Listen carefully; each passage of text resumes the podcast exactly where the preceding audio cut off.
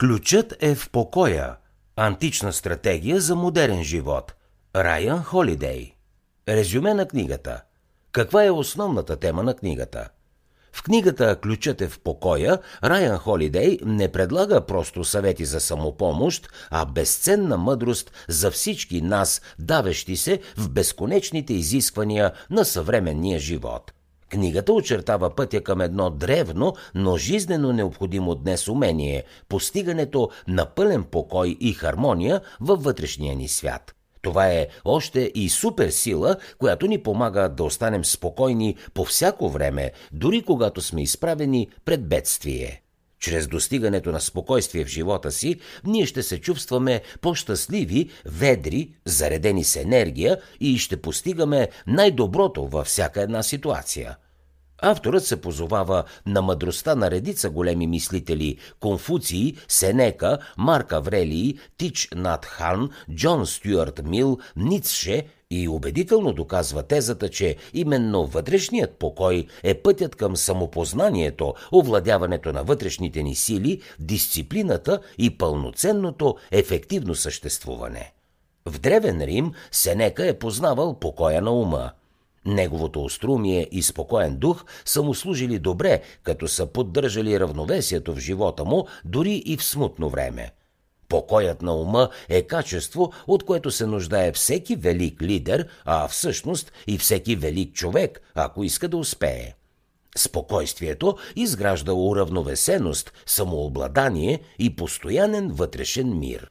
Стоиците, мислители в една от най-значимите и важни философски школи в античността, към които принадлежи и самият Сенека, смятат изучаването на логиката като по-важна необходимост от силната емоционалност. Стоиците търсят покоя в ума по начините, по които го правят хората, посветени на различни религиозни практики от историята и традициите, сред които будизмът, християнството и исляма – за да овладеем бурните събития, несигурните ситуации и сложните проблеми, ние се нуждаем от покой в ума си. Не е лесно да намерим мир в съвременния свят, който е шумен, разхвърлян и забързан. Всички са сякаш пренатоварени. Четенето на имейли посред нощ, проверяването на социалните медии веднага след събуждане от сън вече не са характерни единствено за работохолиците – Смартфоните елиминират скуката, заменяйки я с едно постоянно отвличане на вниманието. Малките кризи стават нещо обикновено в работата, а най-много страдат личните взаимоотношения от цялото това напрежение. И все пак има начин, по който всеки може да си върне пълния покой и хармонията във вътрешния свят. Достигането на това състояние изисква внимателно проучване на трите основни сфери в живота – умът, душата и тялото. Всяка една от тях трябва да работи в хармония с останалите, за да може човек да преживее истински мир. Ако една от тях бъде пренебрегната, другите също ще пострадат и човекът няма да може да постигне този покой. Ако умът не е способен и бистър, непрекъснато ще се разсейва – ако духът не се поддържа, ще страда душата. А ако тялото не е във форма и не е здраво, добрите идеи стават невъзможни за осъществяване. Когато това спокойствие бъде постигнато, то ще помогне на хората да преосмислят и да обновят съзнанието си, така че да могат по-добре да разбират живота.